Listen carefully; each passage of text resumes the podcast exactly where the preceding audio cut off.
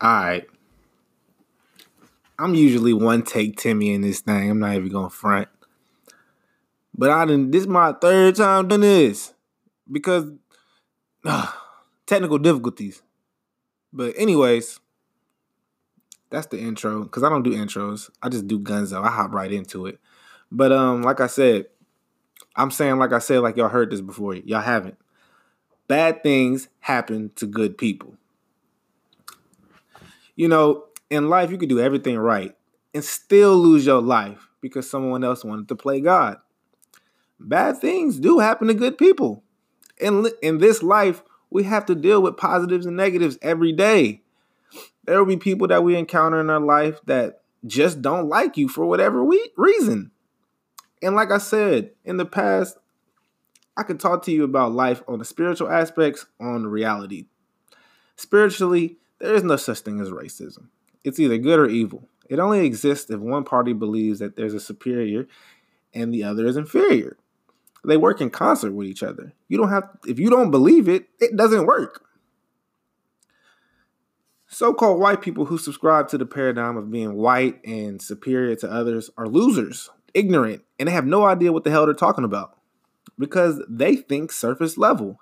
But on the flip side of that coin, so called black people who subscribe to the notion of being pro black are subject to the same ignorance and dysfunction. I say this time and time again race is not about color, the color of your skin. Race is, in the modern sense, is a social construct. In America, black and white are corporate entities that the federal government uses to divide and count its citizens. Race was first used to refer to speakers who spoke a common language, um, the music, the food they ate, the religion. It was a culture. It's it's a culture. Physical traits are a part of what a race is, but it doesn't mean that all blacks are one race and all whites are one race. And it's ignorant to keep thinking that when you know that's not the truth. But here we are in America where most people will not give up the color of their skin, especially black people, because they hold on to it real tight. They live by the color of their skin and sadly they die by it. Skin color should never and is never a reason to die. This leads me to the death of Ahmaud Arbery, a so called black man who was shot and killed by two loser thugs who were so called white. Their names are all over the internet, so I'm not going to mention them here. But the video is quite disgusting, seeing two men pull up on someone who is jogging and just kill him. And the crazy thing is, two months this happened two months ago. But they said that he was a thief running from a house he just invaded. So the two men decided to make a quote unquote citizen's arrest. There was a struggle and they shot and killed the man. Now the video is out two months later and it's clearly showing that they lied about what actually happened and how it went down. The crazy part is the guy was a retired police officer who worked in the DA office.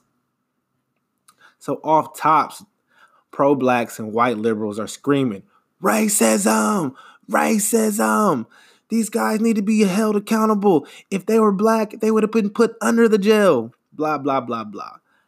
Pro blacks love to compare and contrast with the white man and how they don't get breaks or privileges like whites get. If you want to subscribe to that black versus white bullshit, understand that whites are in power and you are behind enemy lines you cannot expect them to give you empathy or sympathy. That must come from your own people. And this killing is really just giving activists and politicians and social justice warriors another name to add to their list of men that have been killed because of so called racism. The funny thing is, they'll never give you a plan. They'll just go say protest, repost, uh, get in your feelings, go stand outside, quit your job because the plight of the black man is at risk. When in reality, they should be telling you how to avoid sticky situations. But Cyril, this guy was just running in the park and two white guys killed him and they aren't in jail. Is that not racism? It's not. I told you, everyone is going through a spiritual war within themselves. These guys are insecure, hurt people, and hurt people hurt people. I'm not justifying what they did, but it's no different when a black man kills a black man for no reason, or over money, or over a female. Emotional, irrational, all the weak emotions that these two white men felt about black about so called blacks boiled up inside them and it led them to murder this man. But what about the justice system? If they were black, look, the Most High will take care of them. I'm not looking for the government to give me peace or give me justice. The last judge they'll have to see is the Most High, and He'll deal out that punishment accordingly. Do they deserve to go to jail? Hell yeah. Do I care if they go to jail? No, because they're the ones who have to live with that for the rest of their lives. Good always trumps evil, and they will get theirs. But like I said, bad things happen to good people. It's just the world we live in. But we still have to live life to the fullest. And when I say that, I don't mean just go out there and do whatever the hell you want. But I mean, live life by the order the Most High created for us. Make logical decisions and move with a purpose. If we died doing the right things, at least we can say we died with dignity. I haven't heard anything bad about this man to date. And as of right now, that's all we have of him is who he was as a person and how we will remember him.